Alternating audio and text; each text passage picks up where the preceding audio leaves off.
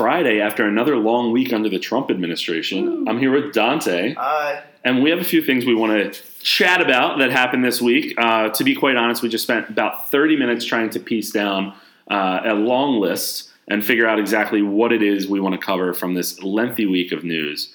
Um, you know, we started this week with a little bit of reveling in the fact that healthcare seems to be dead for now. Uh, it's a week where the White House took on the Statue of Liberty uh, via their merit-based immigration plan that will get no legs and go nowhere. base pandering. Um, yeah, exactly. It's get that base excited. Uh, and then we also have a week uh, where, or it's been a week where we found out that uh, General McMaster and uh, Mattis. Mattis have agreed that one of them has to remain in the country at least uh, to keep Trump in in check. Yeah. Um, only one of them can leave the country at, a- at a time. Parents so- have to watch the infant all the time. exactly. Um, someone take like. Did you see the cover of Newsweek by the way? I did not. The cover of Newsweek is a cartoon of Trump sitting in a lazy boy recliner with like chips and a remote, and says "Lazy speaking Boy." Of, speaking of lazy boy, Trump just left today for a 17 day vacation, and that officially puts him over the total. Trump has now taken more vacation in his first six months than Obama took in his entire eight years in office. That's insane. Where, where's he going? No clue. One of his golf, one of his golf resorts. yes, actually, yeah, it's his New Jersey golf resort is where he's staying. He's vacationing for 17 days in, New Jersey, Yeah, with Chris Christie. Probably Like, as that's you- probably an interview for Chris Christie. yeah. They're probably going to argue over nachos. Yeah, Chris Christie will get in their fa- in his face like a Brewers He fan. didn't spill a single nacho. He's, hey, it's tough. That man protects his nachos. Probably paid a good amount of money for those nachos though at those Oh, yeah. ballparks. Um, so yeah, that's a little ridiculous. I mean, we have the golfer in chief uh, who has. Um, I think uh, one of the arguments on the campaign trail was that Obama's always out golfing Right, and all and this Trump stuff. never and- takes vacations. right, Yeah. He literally said that. Trump never I, takes vacations. I never take vacations. I work all the time. I'm a workaholic. I've just been uh, binge watching Friends again, and uh, the, the one again, the one episode where he's like, "Joey, don't share food." I'm like, I get it, me, me neither. But Trump don't take vacations. Um, so yeah, so that's a little nuts. I mean, we have. Uh, it's not like there's a lot of shit going on in the world or anything that he has to deal with. So Yeah. a 17 day vacation, a little over six months into the job, seems quite all yeah, right. he but deserves it. He's been working hard. he has. The good news is he has a gotten a lot of real legislation passed. Right, and he has a really solid team in the White House behind Super him. Um, super solid, ready to continue on uh, within his absence. No Um, chaos. There's no chaos whatsoever. no chaos. None. Um, uh, but you know who's not going to be there to really help out? Oh, Scaramucci. oh, bye. We've lost Scaramucci. That was a fun week. The best part about that is uh, I was reading. I forget what article it was. I'm sure it was the Washington Post or New York Times because who else is there today? Yeah. Um, but one of those uh, articles talked about how his official start date was not until August 15th. Oh yeah, he, he didn't even take the oath yet. Yeah. So that man, he his wife filed for divorce, citing how crazy he is about Trump in there in some fashion. Right. Um, uh, he wasn't present for the birth of his child. yeah, because of Trump. He sold his company or his hedge fund, Right. right? Um, and that is a whole other issue, which possibly will come up. Well, and- our okay, so that's actually the other angle that some people, especially the more right leaning people in my firm, are arguing that it was his call to step down, mas- masked as him being let go because he realized that his working for the Trump administration created a conflict of interest where his deal selling his hedge fund to a Chinese firm was less likely to be approved because in this country, uh, you have to have any sale of business to Chinese held interests uh, confirmed by the government. Do you really think that's what happened? No, I don't. But that's the other angle is that he it came out right that he was worth about eighty five million. His hedge fund he, he was That's asked he was trying to get two hundred from from ch- the Chinese firm for his hedge fund. So basically more than doubling his net worth overnight and he got scared and said I don't want to lose that. I like money more than I like Trump. So that's the uh, other less less funny angle. I like to think that Jim Kelly just came in and said either said to Trump, either Mooch is out or I'm out. Well, and they're also saying that after last week's tirade, uh, when he was speaking to Ryan Lizza, uh, the reporter, that after all of that and the disgusting things that he said and the vulgarities Yeah. and all that, that Melania and Ivanka were also pushing. But you know, I believe Melania potentially, but Ivanka's been like Yeah, non-existent in Sarah, terms of- Huck- Sarah Huckabee Sanders said it was Trump who thought everything he was saying was inappropriate. Yeah, but that's after she said that. Like, didn't she say something about joking or something of that sort? Maybe, I don't, who knows what she said, but said? I just find it amusing that, like, and the reporters too. Like, she said that like the president just felt that everything he said wasn't appropriate, and one of the reporters in the press pool in the in the room was just like. With everything Trump has said on the record, what specifically did Scaramucci say that he felt was inappropriate? Right. And she goes, "Well, I don't want to get into details." And blah, blah, blah, blah. she she's Huckabee Sanders it, but she Huckabee Sandered it. Wow. Hashtag. eh, Um, doesn't really roll off the tongue. yeah, Huckabee Sandered. Well, that's not the only thing that happened in the press briefing room uh, this past week, Ugh. and we won't spend a lot of time on it. But there's a really interesting. As Stephen Colbert says, the country's national forehead reserve, Stephen Miller. it's Stephen Miller uh, introducing or discussing the immigration plan that uh, is merit based and has them. Uh, you have to what be financially stable. Financially stable, Speak English. already fluent in English, um, Uh, like to play golf. y- younger people get preference. Oh, good. Yeah. So apparently, I, I forget who did the analysis, but like under their purported system, the ideal candidate would be a 26 to 26 to 36 year old um, single PhD who speaks English and who makes or who can get either makes three times more than market for their line of work or can get offers that are three times more than market. I don't know. I, it's just But it's just like Jim Acosta's point in that whole debacle about like basically engineering the population. Like, yeah. while I do think it was overstepping for a reporter to get into jabs, like just you're supposed to report what they say, not argue with them. I agree with that point. Yeah, but I think that's also another conversation to have, right? Like he did not start his line of questioning with the jabs. His line of questioning took that turn once he was receiving the ridiculous answers that he was from Stephen Miller. Right, but see, that's to me as a reporter, that's when you write down those ridiculous answers. Ask like you can ask with an incredulous tone, but ask questions off of that that get him to say even more ridiculous shit. Write all that down, and then go write a scathing article. Which about it. essentially is what happened. That's essentially what happened. Look. I think the story developed the way it did because of the reaction that he got from Stephen Miller Yeah. when he was going after him. And Stephen Miller kept digging his hole talking about the Statue of Liberty But- oh, and by, talking by the way, but I, just one thing I want to point out that I, I think I don't want to get into this too much because this story has been covered to death. yes. Um, but the one thing I will say that hasn't been covered to death about this story is that the particular insult that Stephen Miller uses against Jim Acosta is this displays your severe cosmopolitan bias.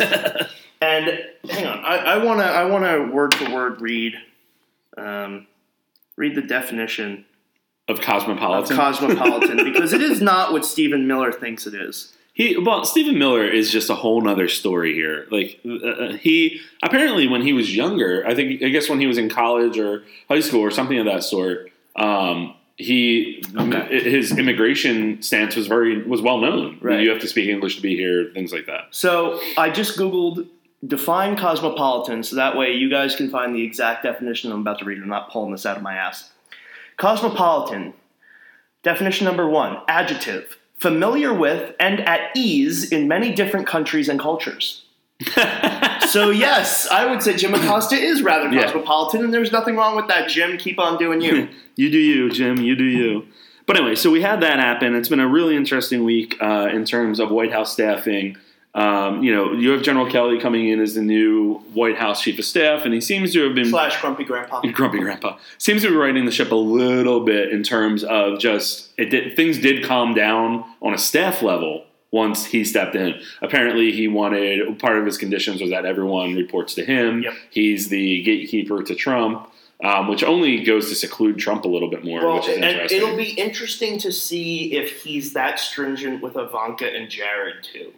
Like, Definitely not. Yeah, even the president's daughter, and because like, well, first of all, we've never had a case where the president's daughter and son-in-law have been working for him, but it's kind of hard to say. Like, you know, from Jim Kelly's perspective, I think he wants to say absolutely they're They work for the administration. They report to me just like everybody else does.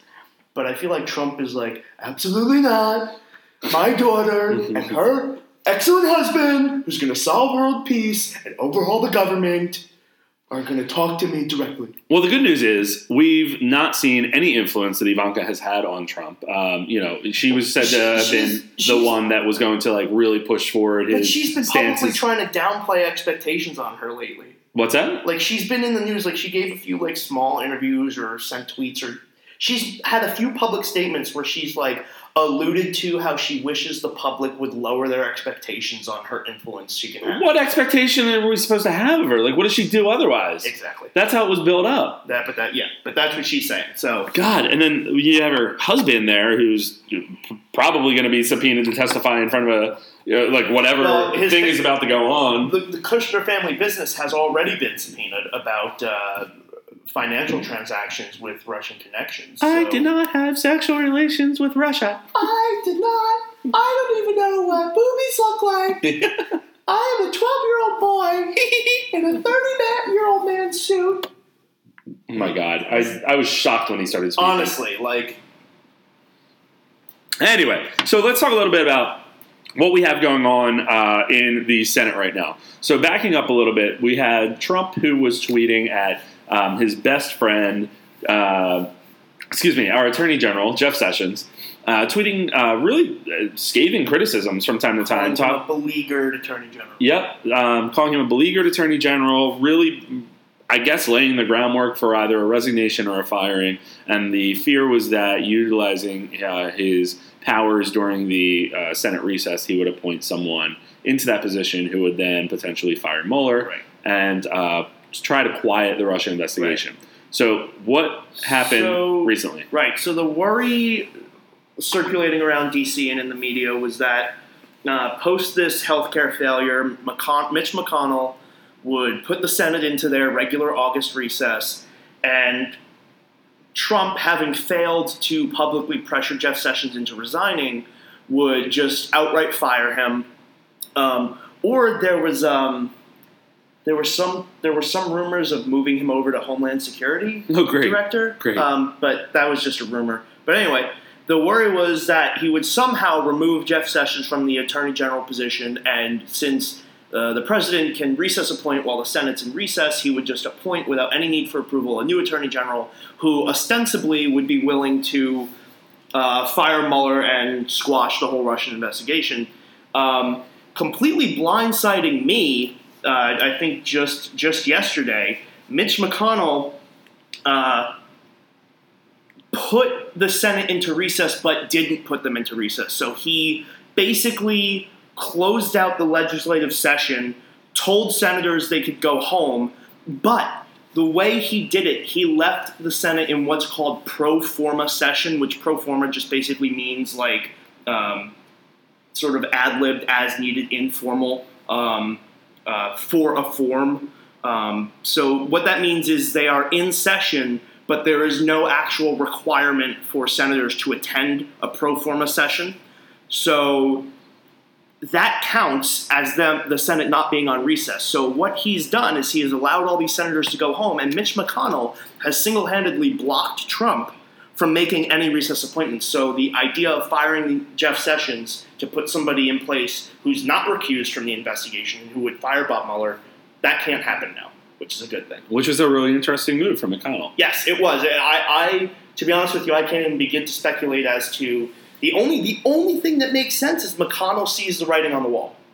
It's the only thing that makes sense. What writing is that? The the writing that sticking by Trump at this point is politically untenable in the long term. I would not go that far. But but what other what other logic would Mitch McConnell make this decision? Well, the Senate's not really on a real high point right now. They're on a roller coaster, like straight to hell right now, with not being able to pass health care, right, and not Trump being is able to pass furious any about that. that. So if Mitch McConnell was still in Trump's lap, why would he do something more to make him angry? Hmm, because at the end of the day, he has to maintain the Senate and make sure that that re- remains a you know powerful entity that Yeah. they believe they are. I guess I just I completely did not see this move coming from McConnell. No, I agree with you. It's really it's different. It's something Yeah. that was not expected. Even when you texted it to me today, I was like, "Wait, what?" yeah. Uh, so that you know, I don't, I don't know, I don't know what to make of that. I don't know that I'm at a point where I will look at anything that is being done by a Republican save for a select few.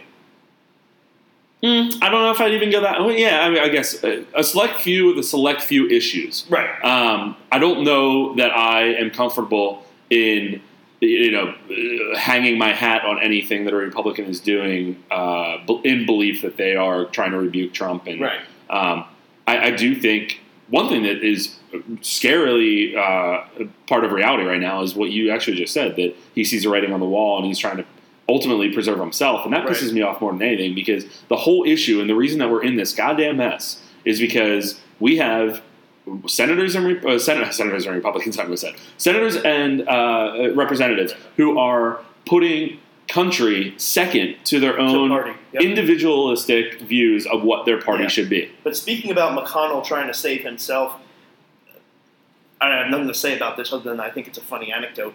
Billboards have been popping up all over Kentucky, uh, shitting on Mitch McConnell, and like basically saying, like, we want you out of your Senate seat. And also, speaking of Senate seats, um, a full seventy, either seventy-one or seventy-five or seventy-eight, one of those three numbers, percent of Utahns believe that Orrin Hatch should not run for reelection in this coming cycle. Um, now, that's rather telling, but if you look at the history of Utah voters, that does not mean that they won't vote for him if he decides to run again anyway. But it is interesting to see that such a high percentage of Utah residents don't want Orrin Hatch to run again. Right. I mean, that's just that just kind of tells you like, like even the reddest states are moderating in a sense. Um, MSNBC did a great skit, uh, not skit, but Yeah. uh, they they had uh, one of their like field reporters who is in DC that they talk to on Morning Joe all the time. Mika oh yeah. Brzezinski uh, had her asked her a question, and she said, "I want you to find out what senators think about whether Trump is honest or not, because it, the the poll came out that what was it like sixty two percent of of Americans think that Trump is dishonest." Right. So they just showed a video montage of her asking different senators, "Do you think Trump is honest?"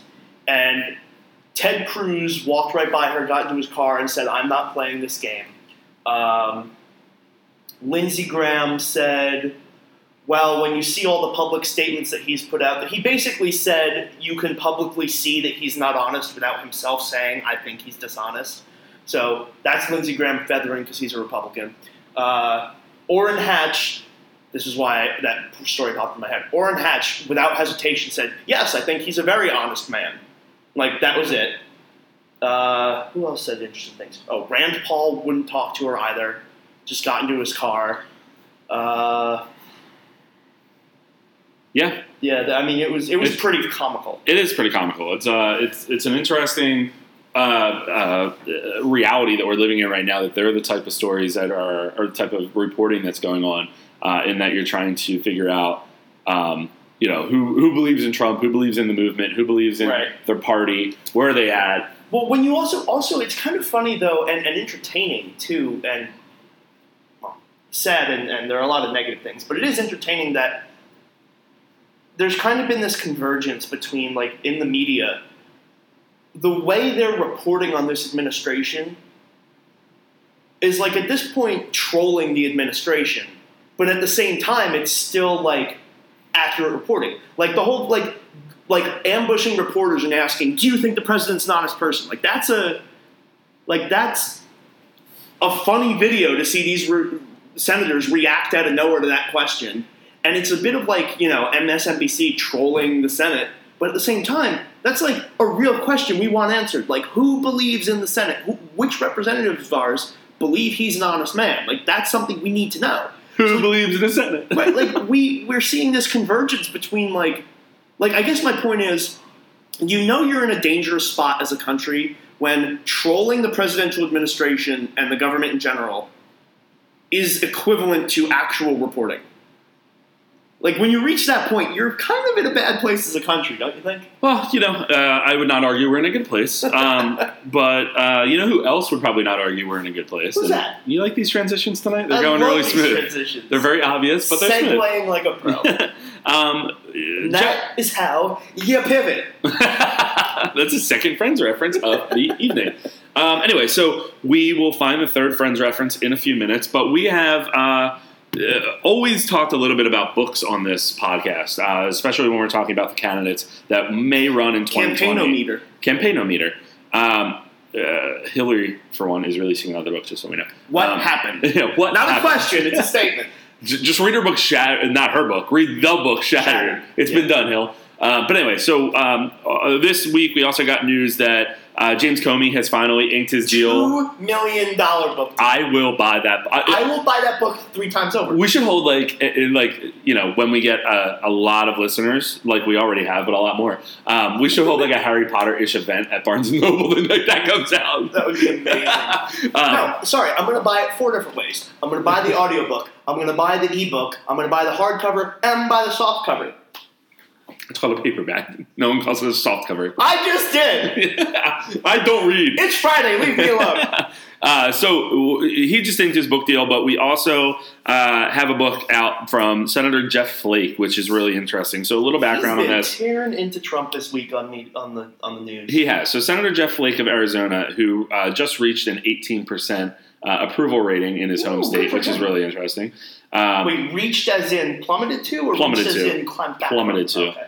Um, is uh, has a new book coming out called Conscience of a Conservative. So this is a book that is focused on really trying to understand how the Conservative Party got to the point that it has in terms of uh, Trump being elected and really where it goes from here. One of the really interesting uh, pieces of it is that he is very critical of Trump, as Dante just mentioned. He's very critical of the party that allowed Trump to Right. step into the forefront. And uh, uh, really looking at the full picture, one of the quotes from the book is that these are the spasms of a dying party. Yeah. Well, I think you know what I, I I didn't really pay much attention to Jeff Flake before this week, really, because who pays attention to a senator from Arizona who isn't John McCain? Um, but if you're not from Arizona, uh, I gained a pretty decent respect for Jeff Flake watching him talk about his book because, and this is quite frankly something that like I used to resonate with the Republican Party for a lot of the reasons that Jeff Flake was saying on the podcast, right? Is that like the Republican Party that we've seen today and we've seen pretty much over the past 10 years is not what conservatism is not what being a Republican is supposed to be about.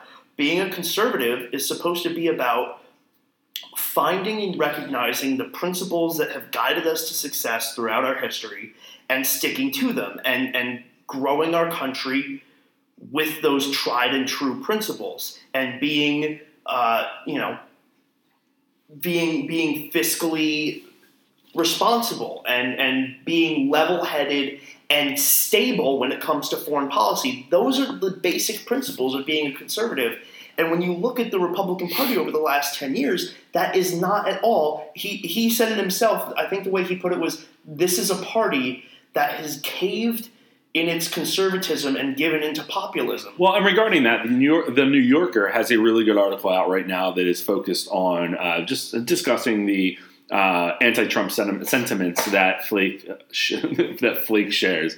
God, could you imagine President Flake? Um, but anyway, Did so he come to dinner? Nah, he's a flake. no, he's a flake. wow. Wow. Um, but anyway, so um, th- they do a good job of uh, discussing the book and discussing his uh, how he's really gotten to this point uh, in his career and as a Republican and as a conservative, I, I should say. Um, one of the excerpts that's provided here is that he states, "Never has a party so quickly or so easily abandoned its principles as my party did during the 2016 campaign."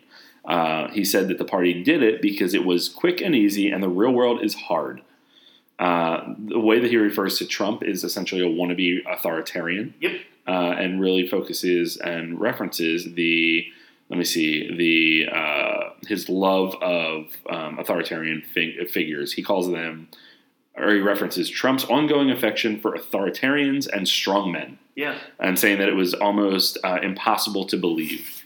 So it's a very interesting uh, book that came out in terms of a Republican not only voicing concern about President Trump and the direction of the party, but putting it into writing. And you know, Yeah. he's going to make a lot off of this book Oh just yeah, I mean of that that is like that's the most concrete like I do not support this president even though he's technically my party that any Republican senator has put out yet. Like this guy wrote a book about how he does not support Right. what his party is doing. right. No other not even John McCain has been that like stark about where he stands. So we have one other thing that we wanted to touch on before we get to discussion of the big story of the week in our eyes, Yes. uh, and that is Lindsey Graham. So talk a little bit, Dante, about Right. what Lindsey Graham did this So week. Lindsey Graham, I don't think he wasn't interviewed on any of the major news networks about this, but he was um, like he didn't he didn't appear on any of the major shows, but he was interviewed by reporters. Um, as as most people probably know at this point, um, if not, North Korea continues to advance their nuclear missile program. Uh, just recently, uh, the powers that be in this country that are responsible for projecting things like when North Korea will have a nuclear missile capable of reaching the mainland United States, they uh, decreased their estimate. They at one point were saying North Korea will have a missile capable of reaching mainland U.S. by 2020. They decreased that to the summer of 2018. They will be capable of nuking mainland uh, the mainland of the United States. Um, and just earlier this week, or was it late last week, something like that, they carried out another missile test. The, the missile um, successfully climbed 2,300 miles above the surface, um, which is, uh, for those of you that don't really uh, follow ballistic missile technology that much, the point of an ICBM is that it actually climbs out of the atmosphere, travels for a while, uh, not under power, but travels for a while in a sort of semi orbit, then comes down on top of its target. Do you follow ballistic missiles? Is that like one of your things? I'm up, For- on, I'm up on the technology. For those of you that don't follow ballistic missiles, well, like if you don't understand I the follow them physics on of Twitter. what an ICBM does, like it doesn't fly through the air under rocket power like a regular like Tomahawk or something like that. It actually leaves the atmosphere, semi orbits, and then once it's above the location on Earth where it wants to, it drops out of the you have a strange, varied knowledge base. I really do. um, but anyway, so the fact that they successfully launched a missile 2,300 miles straight up and it came down somewhere in the Sea of Japan basically says that they can get their missiles now to an altitude where they can reach uh, as far as Washington, D.C. Um, and this sort of set everybody in the U.S. off. And long story short, we're getting back to Lindsey Graham. Lindsey Graham was on the news in, in, in interviews saying um, he's had in person conversations with the president, and based off of those conversations, he is Lindsey Graham was telling reporters with the utmost confidence that whether it's a good thing or not, unless North Korea backs off of its nuclear missile program and denuclearizes under President Trump, we will enter into armed conflict with North Korea over their nuclear missile program if North Korea does not step down, if China does not step in to intervene. So that was a pretty ominous warning from uh, a senator who's been a pretty. Hello? from a senator who's been a pretty straight talker uh, as of as of late, pretty much throughout his whole career. But uh, so anyway, just a an ominous thing to keep an eye on, sort of.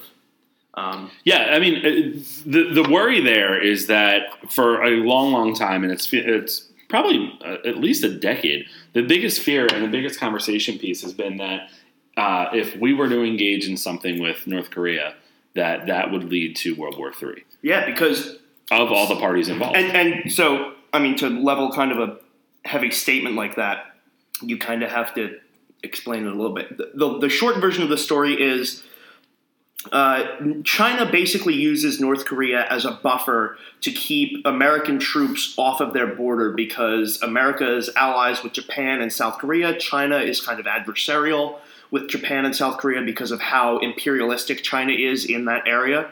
Um, and since America is allied with South Korea, they have tro- America has troops stationed in all their allied countries. They're actually the only country that does that, um, which is another discussion. But anyway, China basically is using North Korea as a buffer to keep American troops off their borders.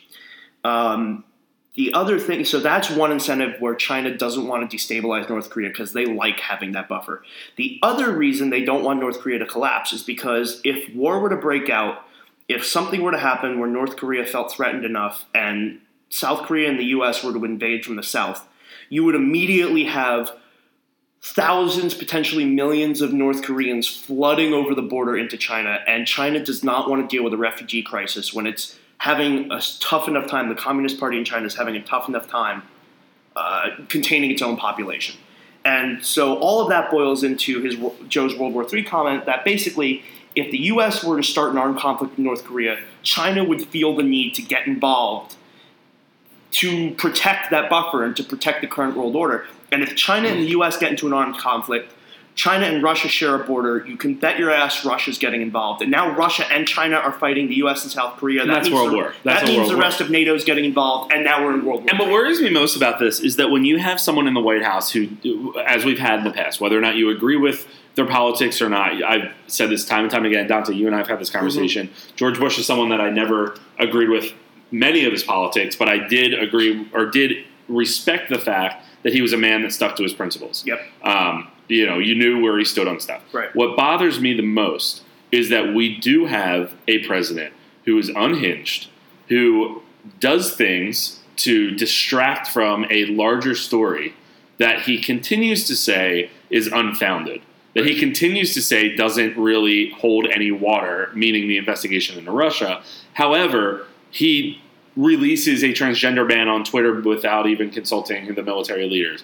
Uh, you know, he he throws every deflection out there in terms of uh, hiring and firings or other policy points or other arguments with, uh, you know, Jeff Sessions. That whole thing can be argued as a uh, potential distraction from larger things going on. Um, the, it worries me to death that you have someone in there that could make that decision as commander in chief who does not have a great staff around him. Right. I mean, there's smart people there, and that, that's not to take any respect or any you No, know, anything away from people I mean, that are there. You, you can't you can't disrespect the careers and the accomplishments of General Mattis and General McMaster. They are very accomplished, very well respected generals, and you know it's not exactly like while they are obviously Republican leaning, it's not entirely clear that they're exactly. It's never been clear that they're completely gung ho on Trump's agenda, right? Like longtime military guys, it's very possible that a part of the reason they decided to work with Trump is because they feel an obligation to sort of protect the country from within. Whether you believe that or not, that's not. I'm just saying that's an angle. Whether you believe that or not, you cannot disparage and disrespect guys that have given as much. no, and I never would. I mean, but I think what bothers me the most is that we're at this point where that's our last hope, right? We need to hope that the people Well, that are still right. there are the people that are going to hold that want to hold him back from doing something stupid. Well, but that that sort of creates another crisis, an internal crisis in and of itself, right? Like, what if Trump decides I'm going to nuke Russia, and McMaster and Mattis are saying you really shouldn't do that, but Trump says no, I want to do it anyway, and Matt, McMaster and Mattis are saying, do I let this man start World War III, or do I effectively have a coup in in in the most powerful democracy in the world? Like that, like that. There, it's a small chance but there's a non-zero chance that we get to that point. Non-zero chance. Non-zero. I don't know. I don't know where we are, where we are with that, where we're going with that. It's it's worrisome all around. But uh, so let's talk about the big thing that happened this week. Happened just yesterday. News came down. Here we Uh, go. As we know, we there's an ongoing Russia probe that uh, Special Counsel uh, Robert Mueller Bobby. is hey Bobby um, is investigating. Um, he's leading the investigation into Russia's alleged interference. He's also leading the investigation into uh, some other related potential financial crimes and other things of that sort. Um, what we found out yesterday was that what news broke yesterday, I should say, is that uh, Robert Mueller is going to use or is using a federal grand jury He has impaneled a brand new grand jury, which I believe is between D.C. 16 and 23 people, um, to present evidence and then utilizing that uh, grand jury to issue subpoenas and uh, ultimately potentially indictments. Right. Um, so we wanted to talk a little bit about what that means and how it's a little uh, a different. So a lot of people think that that is like the damning piece of evidence here that, that he's presenting that evidence essentially that because he's going for a grand jury that there must be crimes, and that's not that's not necessarily what No. is happening. So, Yeah. with in paneling a uh, a grand jury, essentially what Mueller is saying is that he believes that the work that he and his team, who his team, which encompasses some of the top lawyers in the country, some of the top investigators, um, that they believe they have enough evidence to move forward with issuing subpoenas for specific documents, issuing, uh, you know, uh, uh, Compelling com- witnesses to testify that was the term I was looking for without lawyer representation present. and ultimately uh, potentially getting to the point where they do issue indictments Right. and you know charges are present down the road. So while this is not a a, a big you know oh my god here it is here's the report here's what we found what it is is a huge step It's showing huge- that they do have probably a boatload of evidence Right. What Uh, is that not, leads what them to is this not is a guarantee of indictment. Not at What- all. What it is is a huge step and an indication that they probably have a good deal of evidence to take to this grand jury. Right, right, and uh, and that's what we're gonna have to see. I mean, grand juries are locked down. You never know what will be discussed in a grand jury. Right. Um, however, what you will be able to see is the fruits of the labor. So you'll see what subpoenas are issued. You'll see, uh, you know, who's compelled to testify. You'll see all that stuff. Also, when witnesses testify to grand juries, they are under oath, and lying to a grand jury is a very serious felony. Yeah, You will not see. Now, here's the other thing that we can potentially see. I don't think anybody that would be uh, uh, interviewed as a witness in, in this with this grand jury will do this. But what is possible with a grand jury? Grand jury testimonies are not uh, made public. Like you can't watch them like you can a public Senate hearing or something like that. But um, and, and grand jury panelists themselves, jurists themselves, cannot talk about what was discussed during interviews. But the person being interviewed can walk out of a grand jury interview, and if they want, they can tell the media exactly what they said. If they want. There's no law against that. right. So, I'm not saying that will happen because the people I'm thinking they're going to wind up interviewing will probably want to keep their mouth shut anyway. Oh, for the book deal. Right. But there is a chance that somebody could walk out and say, "Yeah, this is what was discussed. This is kind of like where they were. There, the investigation seems to be leaning." So there's one other very interesting piece of uh, this grand jury that is, I think, going to play a very important role um, down the road. And what that is is the fact that it was impaneled in Washington D.C. Mhm. So you look at Washington D.C. and you see that it is heavily Democratic, heavily Democratic. But what happens with impaneling uh, into uh, in D.C. means that any down the road the indictments the charges would be through DC which means that if there's a jury trial down the road that jury will be chosen from DC and you're playing with a democratic heavily Well, democratic The, other, the other thing that's interesting about uh, grand juries is typically, not always, but typically, the grand juries are impaneled near where basically the nexus of the crimes have occurred, right? So that basically indicates what I mean by that is the fact that a grand jury was impaneled to look into these things in DC probably means the nexus of Mueller's investigation leads to DC, right? Like if if should we have impaneled one in Moscow well, if they had jurisdiction, I'm sure they would have. if they had democracy Um, right? Like, so what I'm saying is, if if the grand jury was impaneled in New York, that probably gives a hint that the m- main focus of this investigation was Trump's financial and business dealings post uh, pre-election. Before he got involved, when he was just a, a real estate tycoon in New York, the fact that it was impaneled in D.C. means the crux, the meat of the issue, really is ro- likely related to things that happen in D.C. What are you chuckling? I don't know. Uh, for some reason, I just started thinking of like Trump all alone in the Oval Office, and I started singing "Just a Small Town Girl." I have no idea where that popped up from. This is a very interesting story. I think that it's a uh, a huge development, and actually a much it's happening much quicker than I expected. So a lot of Yeah. a lot of people on you know Twitter, a lot of people on Facebook, a lot of people on social media uh, are always talking about how they don't understand why things aren't moving faster. And I think the one thing that there's two things. One is that we are at the level where a grand jury is being uh, impaneled. That's number one. Number two is the fact that in a world of leaks, where you have a uh, a White House that is leaking incredibly like every day. Yep. Right. And I guess Sessions today announced or said something like they have like three times as many. Yeah, they uh, tripled the amount of investigations. investigations in Yeah. weeks. Yeah. Uh, the one thing is that you're not hearing anything about Mueller's team, and that is, I, I think, a testament to the professionalism. Uh, but it's also probably a testament to the fact that when this news does come out, it's probably going to be pretty Oh big. yeah.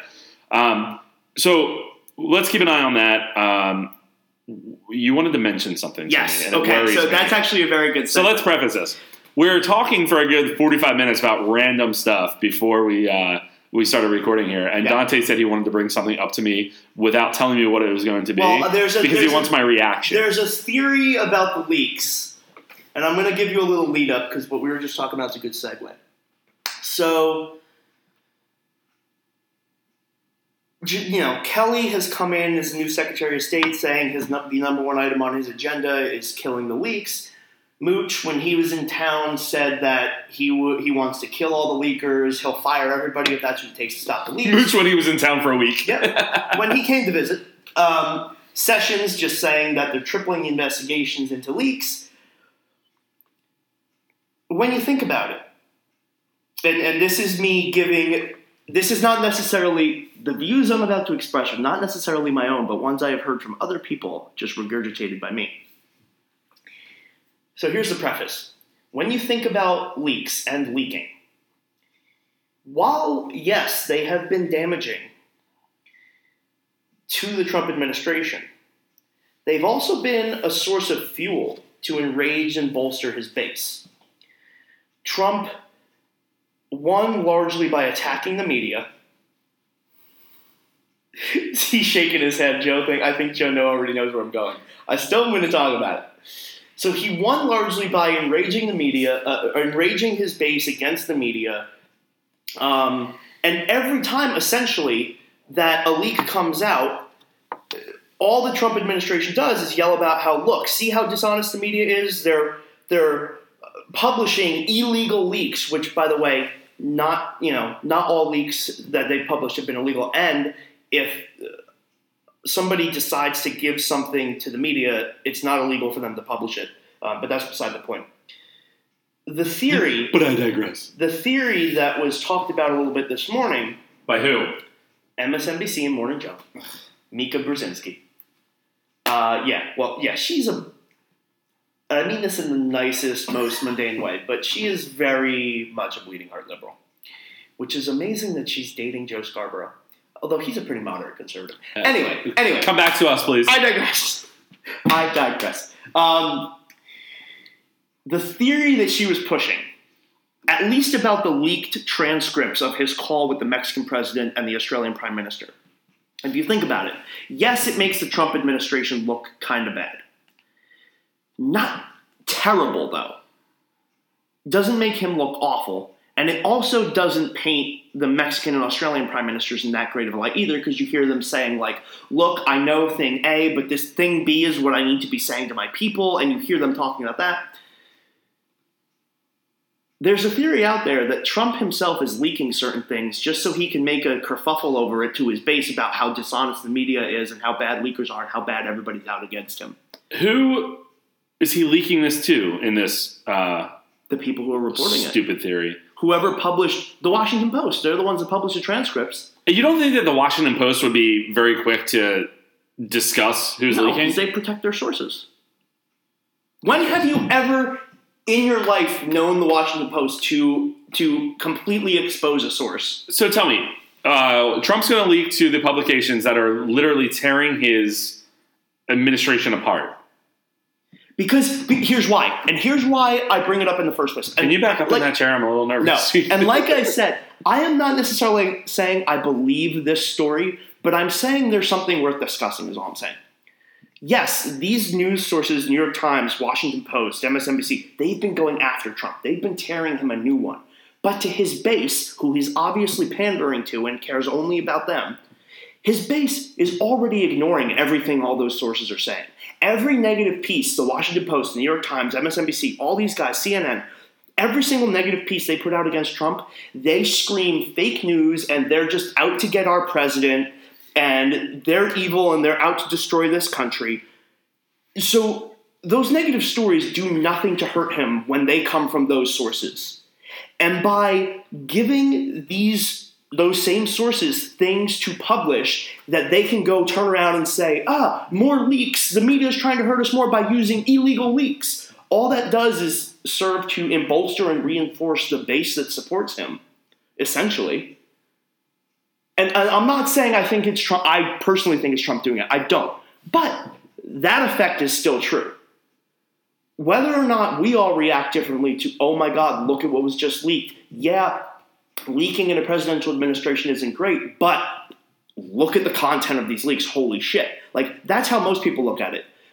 Trump's base just sees another leak against Trump. Oh, everybody's out to get him. They're out to get us too. We need to stand by our president. And it's just bolstering his support with his base. So that's the only piece of it out there that, that is undeniably true. And I guess could somehow lead you to the theory that Trump is at least encouraging these leaks. Again, I personally don't believe this, but it's out there, and I just wanted to get your your raw reaction to that on recording. Here's my my raw reaction. I think that we are having a lot of conspiracy talk uh, in terms of the fact that we believe that there are people that are still staying in the White House that are taking the positions that they are because they are the ones that want to like stand up for America. But It's they are also people that can be dismissed very easily. So I don't believe in that whole narrative. It's No- Trump's America. Hold on, Conspiracies reign supreme. do you want my reaction, or do you want to continue to jump in? A little bit. Do you want to go back to like three pods ago where I told you to shut up like 14 times? little column A, little column B. Okay, we'll figure it out. Um, but anyway, so we got that. Number two, I do not believe that Trump is even smart enough to one develop the relationships to uh, be able to leak to the reporters. Number even think he knows how to two. I don't think that he is able to uh, maintain those relationships and really nurture those relationships. Number three, I don't think that people at the Washington Post, the New York Times, Huffington Post, where uh, BuzzFeed, um, even Drudge is freaking turning on Trump now. I don't think that you really have any uh, anybody there that's going to want to maintain that relationship while also tearing them down on the other in the other column of their page. So let me play devil's advocate. No, not yet, because I'm Okay. not done. So what really irritates me about that is that he is not in a role to uh, have that contact. And what really bothers me, and incredibly, is that uh, I think that we are always focused on the people that we see in the news. The Sean Spicers, the Kellyanne Conways, the General Kellys, the Donald Trumps, the Ryan Priebus's, uh, the Scaramucci's, um, all of those. What we're not thinking about are the staffers in the White House who are also dealing with this bullshit on a day to day basis, right? Yeah. You have people, and everyone brings in their new. Every administration brings in their people, right? Like um, I, I always go to like thinking about the West Wing, but we know that it's not as pleasant as the West Wing show. No, Um, but what I what bothers me the most is that you have where these leaks are coming from are from someone who is disgruntled. It may be multiple people who are disgruntled. It doesn't even have to be a major like, "Hey, look what I got." Don't tell them it's me. It may be a passing comment. It may be a drink like at one of the hotel bars. It may be whatever it may be in DC. Um, or it may be a, someone at one point floated Kellyanne Conway, or it might be a Sean Spicer in the past. That may, that may be why he went. Maybe Priebus, which is what Scaramucci was saying.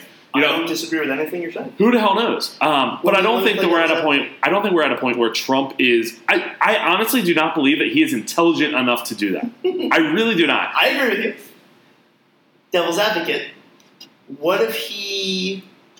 I think he's all right. Look, I'm not going to say he's a successful businessman, but he is a businessman. What if he realizes that his base freaking out about leaks against him is only helping him with his base? So he's not leaking anything, but he has a few people designated as leakers that he tells to leak. But I don't even think that that's accurate because when you're looking at all these polls that are coming out, and you're seeing some polls that arguably could be more Democratic than conservative, whatever. But there's also those polls that his base is eroding in certain areas based on promises that he made. Right? Like you have the whole healthcare debacle. You, that's one big piece. You see the coal industry, who's like, "Oh shit, we're not getting our jobs back." Right? Because coal isn't a thing anymore in our in our world. yeah. Um, you know, there's all all these promises that he made are quickly eroding. Even you know, as uh, two card carrying homosexuals here talking about this, uh, shocker. Um, we, you know, you have the people that uh, were shocked last week when that transgender issue I was, was not tweeted shocked about. in the slightest. I was not shocked in the slightest. I mean, we uh, there was a whole thing uh, LGBTs for Trump when he held the flag up upside down first, but when he had that uh, the uh, like holding up the gay pride flag, and whoever believed that that actually was a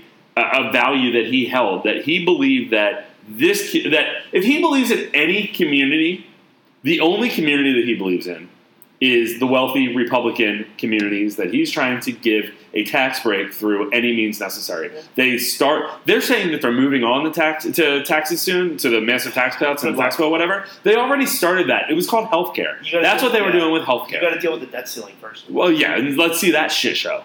But see, You have competent people I- trying to deal with the even- debt I don't even think you could say he believes in wealthy Republicans either, because he's been a Democrat his whole life. Let's not forget this: who's donated to Hillary Clinton's campaigns, who's donated to Chuck, Chuck Schumer campaigns. I mean, this is not a guy who's a lifelong Republican.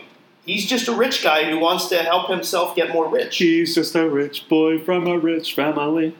I switched it. So um, Dante has to run, but one thing that I want to do real quick because I have a few questions. Not here. actually run because ill, but I have to go.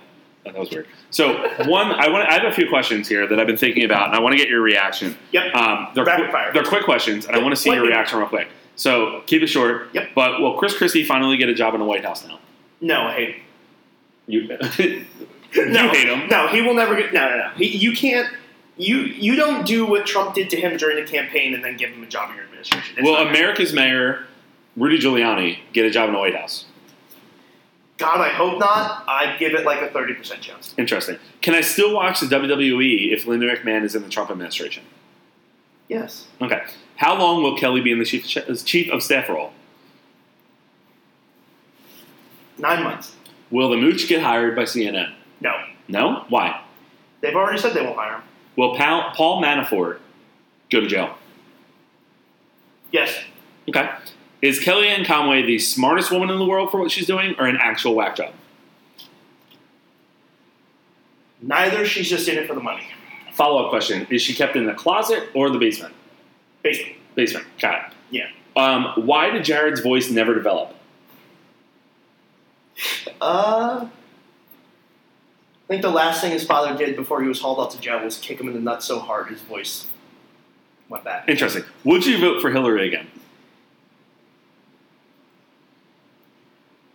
Mm, If- silence there. Look at this thinking. It's hurting his head. If it was against Donald Trump, yes. If it was against anybody else, no, never again. Like who? Name a person. Nikki Haley. I'd vote for Nikki Haley. Interesting. Why? I just think this country needs to move on from the whole era of late 20th century politics, and the Clintons and the Bushes are a huge part of that, and I want them gone. Would you have a beer with Sean Spicer? 100%. Would you have a beer with the Mooch? 100%. Would you have a beer with Reince Priebus? Frank's penis? No, he seems like a sleazeball. Yeah, I don't like him. Um, I don't think he has any convictions. One other question. So at this point, we've spent a uh, couple months really developing this podcast, getting to the point where we are, talking about 2020 candidates, and that's the main focus. But of course, we want to talk about everything else that's going on in the world. I mean, how can you not? Of course, you can't ignore it.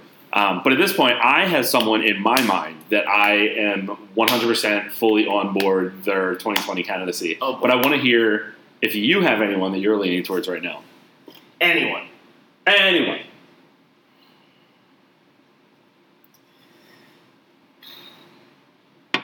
I would.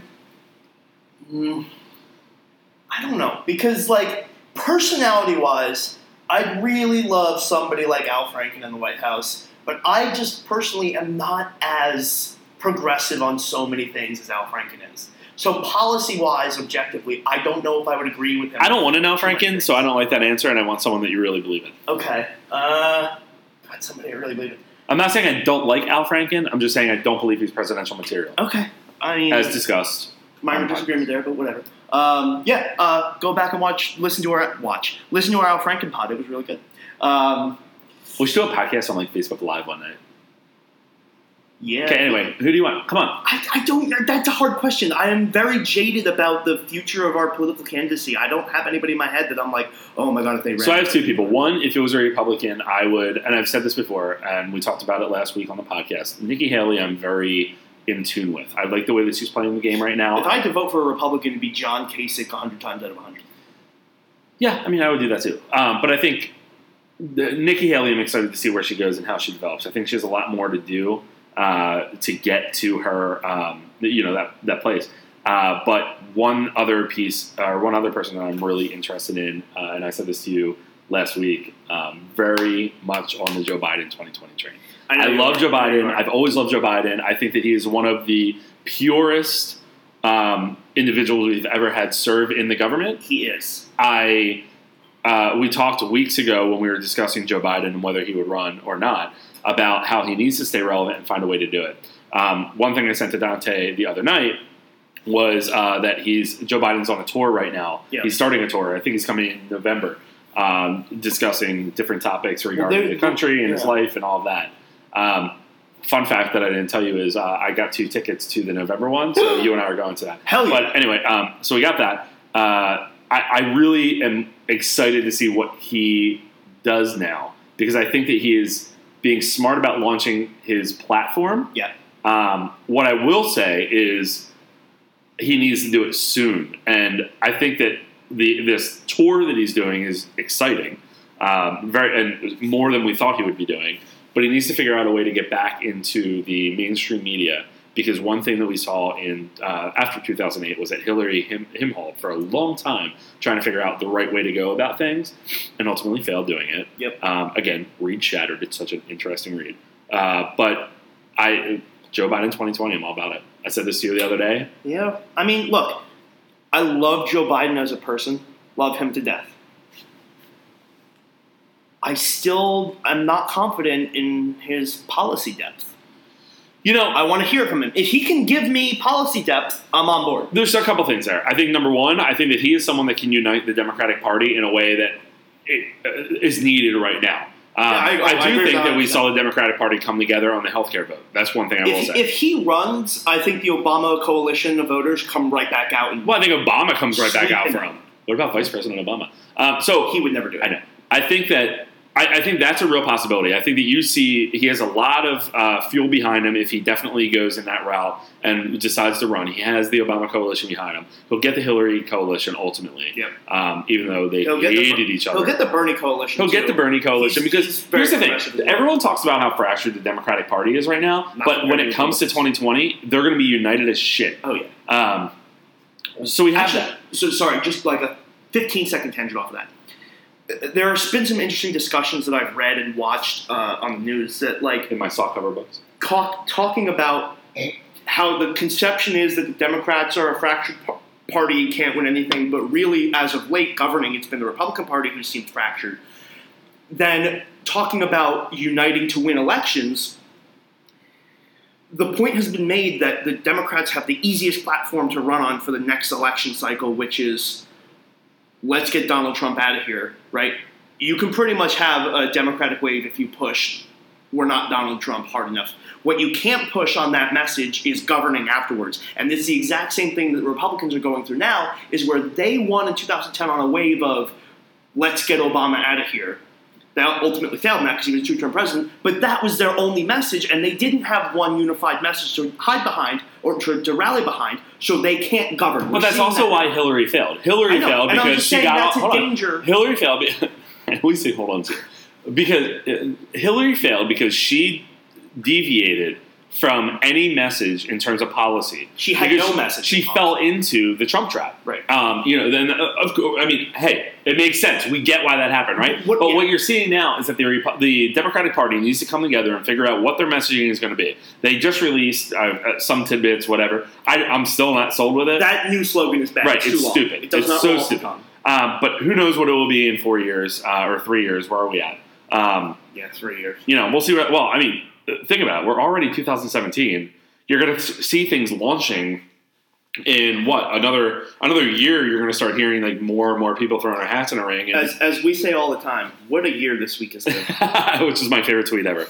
But anyway, so uh, we are going to be back on Monday morning discussing Senator Jeff Flake. That was a Might as well just release his book. right? Talked about him a little bit earlier. We'll talk Yep. about him now. Um, a lot of people are seeing him as someone who can step in and really drive that anti-Trump Republican train. So we'll discuss that when Ben is back with us. I'm sure Ben will have a lot of great opinions on that. Can't wait. Um, but bef- uh, you know, before we go, I just want to make a mention here that Dante just told me that he actually believes that he really is a Bernie bro at heart. So I uh, just want to leave that, and we will no, no, no, see you on Monday.